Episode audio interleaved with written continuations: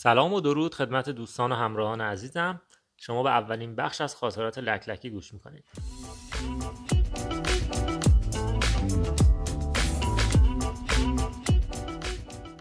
برای اینکه بیشتر با من آشنا بشین خیلی خلاصه یه توضیح از خودم میگم. من محمد نادری ام تو فضای مجازی و بیشتر در اینستاگرام خیلیاتون من رو به اسم مملیکا می‌شناسین. 33 سال سنمه.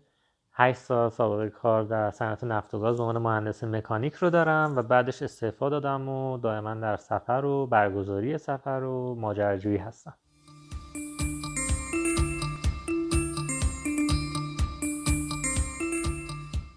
واقعیتش اینه که چند وقت پیش پیش دوست خوبم ایمان ابیشمچی بودم که به تایم کوچ ممکنه بشناسیدش و یکی از این خاطرات رو داشتم براش تعریف می‌کردم که گفتش که چرا اینا رو به صورت فایل صوتی منتشر نمی‌کنید که بچه های بیشتری اینا رو بشنون و همین که به صورت یه مجموعه باقی بمونه. حالا بعدها اینا رو گوش می‌کنی و از هر جایی هم که باشی می‌تونی این کار رو انجام بدی و خیلی جالبی میشه.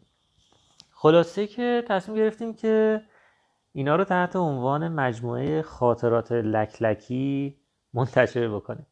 اسم لکلک هم برای این انتخاب کردیم که خیلی پرنده اهل سفریه و ظاهرا از بقیه موجودات سفری تره. همش داره مهاجرت می‌کنه خیلی صبر زیادی داره و موجود خیلی جذابیه. خلاصه که این شد که خاطرات لکلکی رو شروع به تولیدش کردم.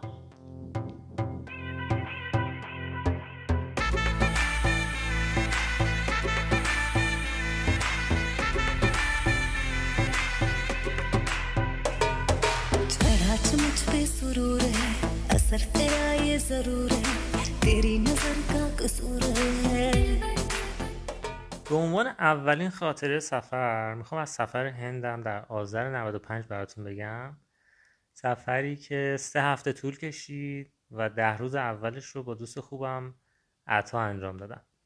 خب ما به استان گوا رفته بودیم در جنوب هند که یه جاییه که خیلی میرن برای تفریحات و خیلی آزادیاش بیشتر از جاهای دیگه هند هست.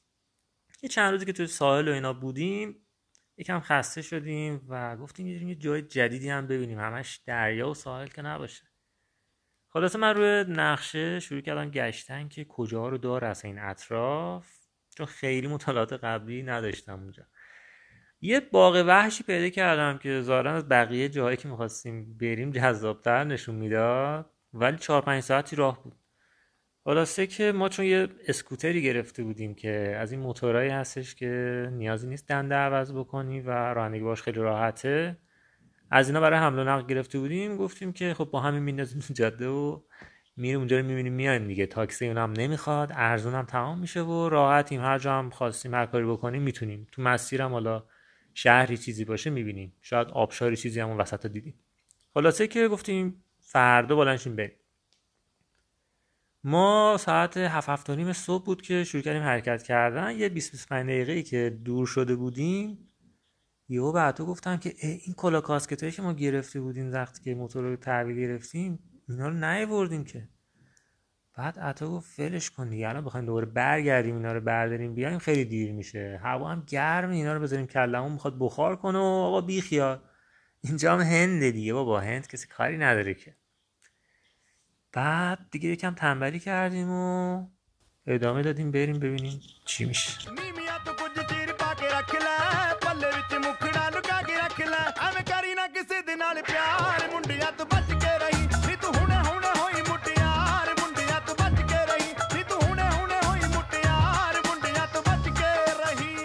خلاصه رفتیم و افتادیم داخل یه جاده اصلی. که ظاهرا مثلا مثل بزرگراهاشون بود ولی خیلی بزرگراه هم نبود. بعد همین که می‌رفتیم دیدیم که پر از موتوریه و همه هم کلا کاسکت گذاشتن. بعد این سوال برام ایجاد شد اینجا مگه هند نیست؟ باید خر تو خر باشه که اینا چرا همشون کلاه دارن؟ بعدش اینو فهمیدیم که ما خیلی تابلویم الان تو اینا. بعد همین که داشتیم به اینا فکر می‌کردیم یهو دیدیم که سه تا پلیس اون جلو وایساده و ظاهرا هم موتوریا رو چک می‌کنن. واسه همین که بیایم بفهمیم چی شده و اینا یهو دیدیم یکی از این پلیسا داره اشاره می‌کنه که بزنید کنار. داشت می‌گفت بیاین سمت چپ. چون هندم که فرمونا برعکسه و سیستم انگلیسیه. بعد من راهنما رو زدم که بیام سمت چپ. یو حتی گفتش نگه نداری یا اینجا مثلا باج می‌گیرن و هند معلوم نیست چی و گواهی هم نداریم و داستان میشه و بدبخت میشیم و همینجوری داشت اینا رو می‌گفت. من یهو تصمیم گرفتم که همین که راهنما داشتم می‌زدم اینا خیالشون راحت بود که من دارم نگه میدارم یهو از سمت راستشون گاز دادم رفتم. همینجوری گاز دادم رفتم و بعد به حتی گفتم یه نیم نگاهی بکنم این چجوریه تو آینه که ظاهرا نمیاد. یه نگاهی کردید کسی دنبالمون نمی‌کنه خیالمون راحت شد. خلاصه که رفتیم و یه شهر اصلی رسیدیم. گفتیم بلش کن اینجا هم چیز نداری دیگه رد چیم بریم. باید وارد یه انشعابی می‌شدیم یعنی سراحی بود. اونجا هم دوباره دو سه تا پلیس بودن و گفتیم حالا اینا رو چیکار کنیم؟ خلاصه بررسی کردیم چیکار کنیم چیکار نکنیم. رفتیم از اون طرف پیاده شدیم و موتور موتور رو گرفتیم دستمون که یعنی ما داریم میریم این بغل. اصلا موتور سوار نیستیم که. خلاصه همینجوری رد شدیم و یکم پیاده رفتیم جلو. کلا یه 20 دقیقه این پروسه طول کشید و دوباره سوار شدیم و تو جاده رفتیم. رفتیم و یه نارگیلی هم وسط راه خوردیم و گفتیم که دیگه تموم شد دیگه. این جاده هم که جاده کوهستانی و جنگل و ایناست کسی کارمون نداره. همین که داشتیم می‌گفتیم دوباره دو تا پلیس اون جلو بودن و به همین صورتی گفتم از دست اینا هم در رفتیم. خلاصه که من دیدم که خیلی از دست پلیسا در رفتیم. حالا اینا بیسیم زدن که دوتا موتوری هن که همینجوری دارن در میرن جرممون سنگین شده. توی فرعی زدم جاده خاکی و رفتیم اون جلو. گفتم که زیر همین درخت وایسیم. این پلیسایی که دنبالمون کلا یه جمعیت از پلیس دنبالمون بیا رد چن و برم خلاصه که یه استراحتی همون زیر درخت کردیم که ادامه بدیم بریم.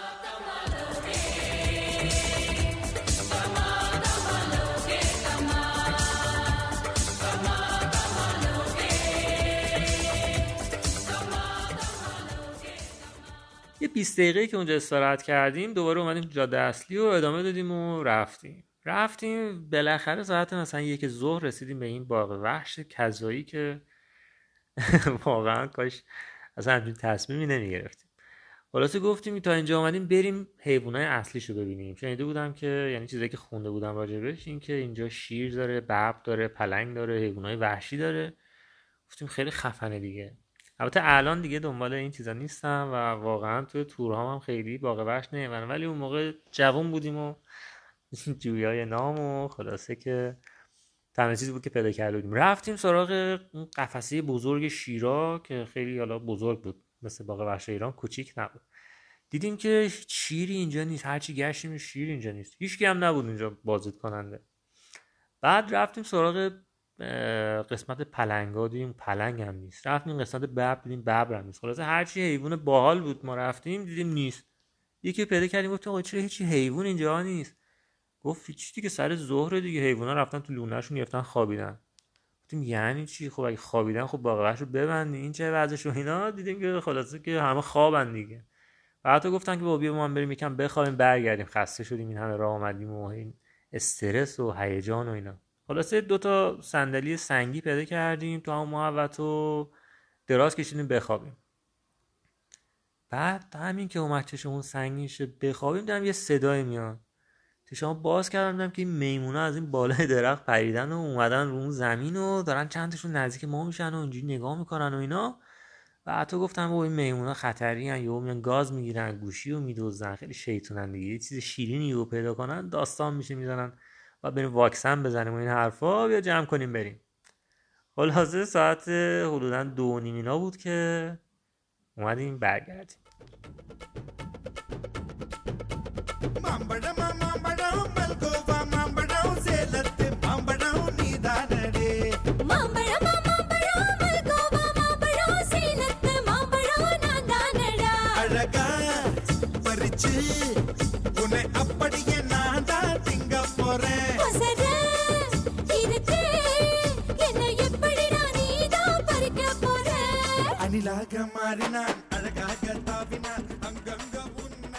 تو مسیر برگشت عطا گفت دیگه من میشینم برگشتم حالا هیچ کدوم تو ایران متصوری نکرده بودیم.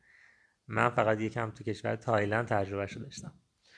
خلاصه که این نشست و هوا هم خیلی گرم. همچی داشتیم می‌رفتیم. یهو گفت اه اینجا بستنی فروشیه بریم دو تا بستنی بخوریم یکم خنک همین که گفت اومد بگیره راست بهش گفتم بابا اینجا هند ایران نیستش که از اون داره ماشین میاد. گو راست میگه دوره گرفت سمت چپ این پشتی ما دست فرمون تعطیل بود. همین ما یه راست و چپ کردیم. این بدون که به ما بخوره اومده بود سبقت بگیره. کلا رفت از جاده بیرون. یه پیچ مانندی هم بود. رفت خورد بدون این کلبای چوبی. خلاصه که کلو کاسکت داشت خودش چیش نشد ولی چراغ جلوش و آینش و اینا شکست. بعد ما رفتیم بغلش ببینیم چی شده. هم که باش حرف زدیم دید ما خارجیم. شروع کرد. تقصیر شما بود فلان بیسا گفتیم بود تو که اصلا به ما نخوردی که خب فاصلت رو رعایت می‌کرد اینا این دیگه چیز شده بود. بعد تو چند ثانیه کل هند جمع شد دور ما. یکی دو هزار نفر دور ما حلقه زدن چی میشه. دقیقا عین این فیلم هندی ها که همیشه می‌دیدیم فکر می‌کردیم که خالی بندیه دقیقا همون جوری. اینا هم دنبال داستان ببینیم چی شده. خلاصه که این گیر داده بود که نه تقصیر شما بود. اصلا زنگ پلیس بیاد و این حرفا. بعد ما هم پیش خودمون گفتیم با ما که گواهینامه نداریم الان از صبح هم این همه پلیس ما پیچوندیم الان تابلو پلیس بیاد یه یکی دو سالی ما زندانیم دیگه. خلاصه که شروع کردیم صحبت کردم اون آدمایی که اونجا بودن گفتیم بابا به این یه چیزی بگید ما تقصیر این پلیس بیاد حقو به ما میده مثلا وقتمون تلف میشه فلان. بریم تعمیرگاه ما رفیقیم بابا ما که اینجوری نیستیم و اینا. خلاصه اینو گولش زدیم گفتیم که اون منطقه رو ترک کنیم حداقل اثری نمونه از این جرم ما. خلاصه که اینو راضی کردیم باشیم بریم یه تعمیرگاهی. یه یه ساعتی کوبیدیم بریم مثلا یه جای تعمیرگاه پیدا کنیم.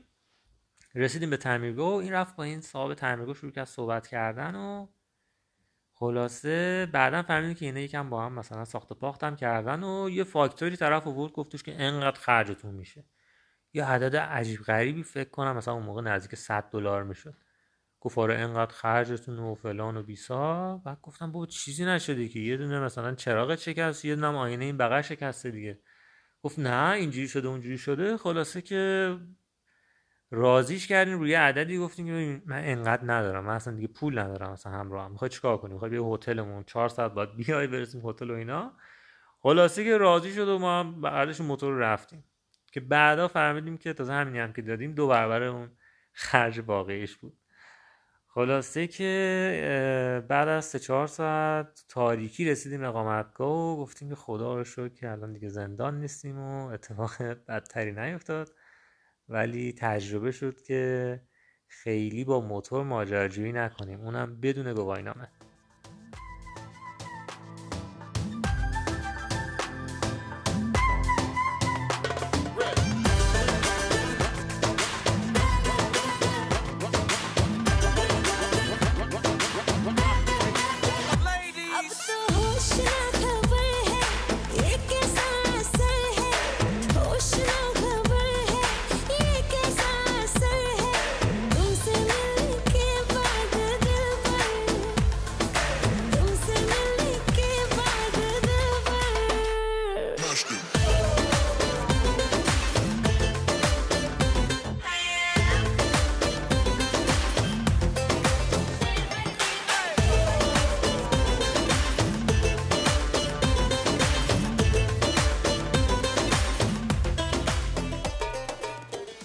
خب امیدوارم که از شنیدن این خاطره و بعدش آهنگای هندی خیلی شاد و باحال لذت برده باشین. من خیلی دوست داشتم که این خاطرات لکلکی من یه تفاوتی با خیلی از سفرنامه ها و خاطرات دیگه داشته باشه یه کاری جدیدی باشه و یه ارزش افسوده ای داشته باشه. برای همین از چند تا از دوستان خواهش کردم که نظراتشون رو برای من بفرستن. اول از همه دوست که تحلیل شاهین رو بشنویم. شاهین شرافتی دوست رسانه منه که از گوینده بسیار خوب رادیو و از های توانمند تلویزیونه و همچنین روانشناس شخصیت هم هست. دوستی من شاهین از سفر گروهی ترکیه امسال شروع شد که افتخار همسفری رو باش داشتم و این آخرا هم تو کلاس فن بیانش رو داشتم که البته شاگرد خیلی زرنگی فکر کنم نبودم براش. بریم ببینیم که نظر شاهین چیه بعد شنیدن این خاطره.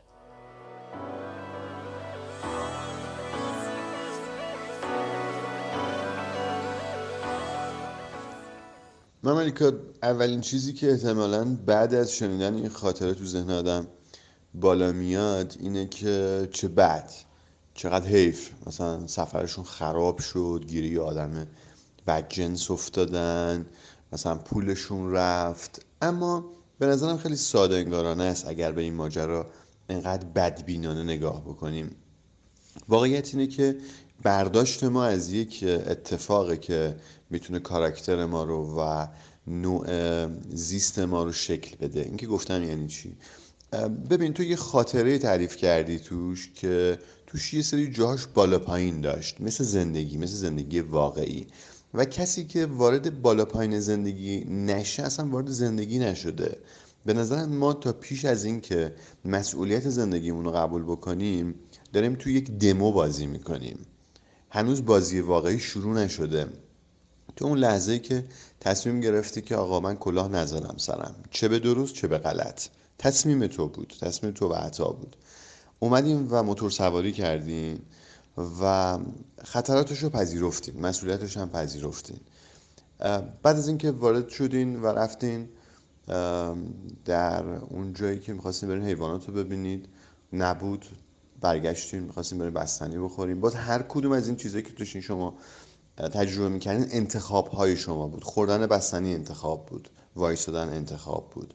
صحبت کردن با اون آدم انتخاب بود. این انتخاب های ماست که به نظرم می‌تونه کیفیت زندگی ما رو شکل بده. اگه بشه این خیلی برداشت شخصی من از کل ماجرایی که تو تعریف کردی از خاطره که تو تعریف کردی. برداشتم اینه که در زمان ناملایمات زندگی یا جاهایی که بالا پایین زندگی هست و ما دوستش نداریم یا شبیه بستنی خوشمزه و شیرین نیست باید صبوری کرد. و اون صبوری کردن شما باید شد که 100 دلار رو ندین حداقل به 50 دلار به نصفش کاهش پیدا بکنه. و نترسین و احساس نکنین که چقدر بدبختین. می‌دونیم معمولا وقتی برای ما یه اتفاق میفته اولین چیزی که سراغمون میاد فکره. فکر و احساس احساس فیزیکیه. تو ذهنمون میاد که من چقدر بدبختم بعد دلم آشوب میشه به صلاح قدیمی ها تو دلم دارن رخت میشورن. و احساس می‌کنم چقدر اتفاق بدی برای من افتاده و می‌تونه کل سفرت و کل زندگی تو تحت شعا قرار بده. بعضیا با یه تصادف دیگه هیچ وقت پشت فرمون نشستن. عملیکا و این خیلی می‌تونه دردناک باشه. ما تجربه هامون ممکنه که ناخوشایند باشه که حتما برای هممون هست. یه بخشی از این رنج برای هممون هست در زندگانیمون. ولی اینکه تو با اون اتفاقه چه شکلی برخورد می‌کنی مثلا یه آدمی مثل تو از یه اتفاق این مدلی که شاید برای خیلی تو سفر بیفته تبدیلش کرده به یه فرصت یه قصه تعریف کردی یه کسی دیگه میاد مینویستش یکی دیگه مثلا توی مهمونی تعریفش می‌کنه یکی دیگه هم باعث میشه که اصلا هیچ وقت آخر عمرش سفر نره و بترسه. و ما این ترساش دیگه هیچ وقت روبرو نشه. خیلی ممنون که این فرصت رو برای من فراهم کردی که راجع به سفرت حرف بزنم و خیلی تبریک میگم بابت اولین لک لک. امیدوارم که مخاطبینت بشنون کیف بکنن مثل من و یه چیز جدیدی یاد بگیرن. مخلصی.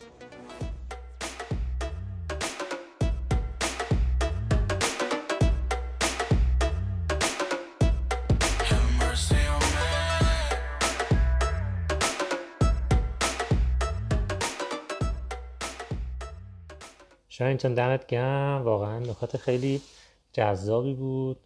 واقعا همینطوره. من حتی من خودم من بعضی جاها یکم ناامید میشم ولی اکثرا سعی می‌کنم که ازش استفاده کنم و اینو نشرش بدم. خب خیلی ها که ممکنه این اتفاقات براشون نیفته. شاید حالا یک سری ترس نذاره که یک سری انتخابا رو انجام بدن. شاید به شنیدن این خاطرات حس کنن که حالا اگرم اتفاق افتاد خیلی اتفاق خاصی نمیفته ما بعضی وقتا انقدر میترسیم که اصلا نمیریم سراغش.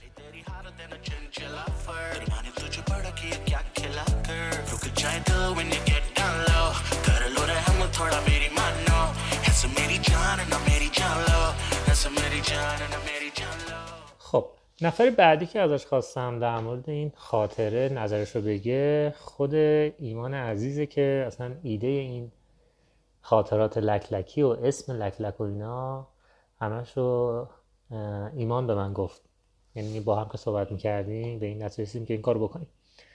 من و ایمان از آذر 97 برای برگزاری سمینار مشترک به اسم سفر در زمان دوستمون شروع شد که این سمینار رو پارسال اسفند ماه برگزار کردیم که خیلی برنامه جالبی بود. و دوست دارم که تحلیل تایم کوچی مخصوص خودش رو برای این خاطره سفر برای من و شماها بگه. بریم بشنویم.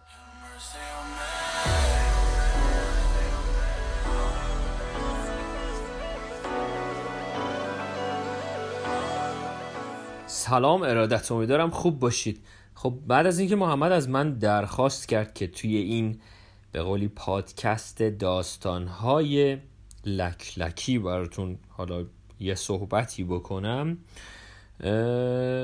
چیزای مختلفی به ذهنم رسید. اولین داستان بعد از شنیدن این پادکست که سه جا سه تا احساس مختلف رو در من ایجاد کرد یعنی احساس خشم احساس شعف و احساس ترس.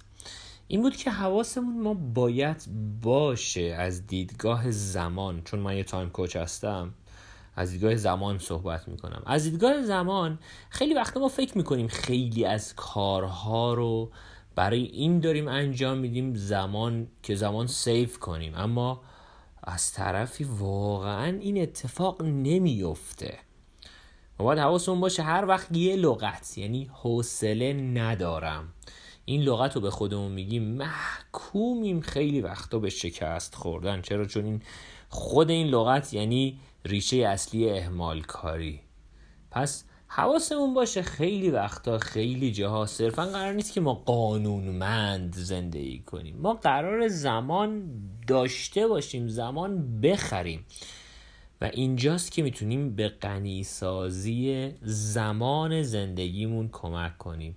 فکر نکنیم یه وقتایی یه کارای انجام دادنش یعنی هدر دادن زمان. نه اتفاقا یک وقتایی اون انجام اون کارها باعث می شود که در آینده آینده صرفا ده سال دیگه نیست. آینده شاید ده ساعت دیگه باشه برای ما زمان بتونه بخره.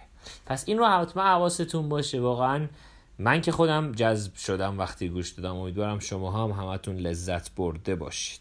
خوب و خوش باشید. ایمان ابریشمچی هستم؟ تایم کوچ.